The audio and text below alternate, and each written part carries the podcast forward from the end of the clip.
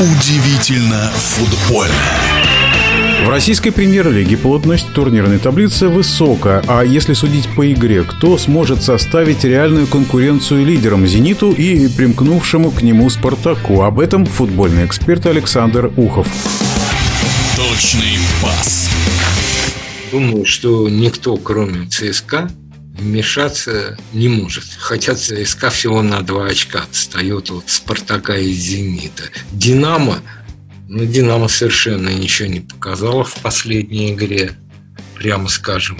И особенно в первом тайме-то, давайте скажем откровенно, Арсенал-то был совсем не хуже динамовцев. Может быть, даже и больше шансов имел забить. Локомотив, да, Локомотив переиграл Рубин, но тоже по игре особо не отличался, хотя Игнатьев, конечно, молодец. И Краснодар, да, Краснодар, вот приободренный, мне кажется, европейским успехом, попаданием в Лигу Европы, с ротором показал себя во всей красе. Так что по игре-то самый веселый Краснодар, не считая наших лидеров. Ну, отрыв уж слишком большой. Хотя в футболе все бывает. 9 очков до третьего места отделяют Краснодар. Но мне кажется, что вот эта лидирующая тройка «Зенит», «Спартак» и «ЦСКА» разыграют медали. И вполне вероятно, что именно в таком варианте и закончится наш чемпионат. А вот четвертой командой, которая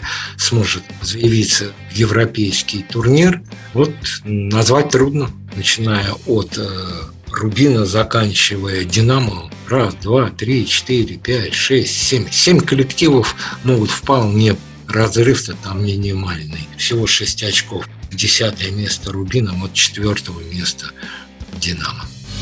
Игра на коротке. Александр Ухов о том, что происходит с ЦСКА.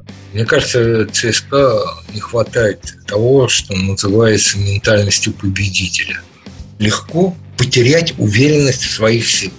Когда ты три матча подряд на своем поле не можешь забить, и все эти игры идут, прямо скажем, не в одну калитку, а ЦСКА точно так же, как и соперники, отвечают резкими, хорошими атаками и не забивают, начинается, как говорится, мандраж.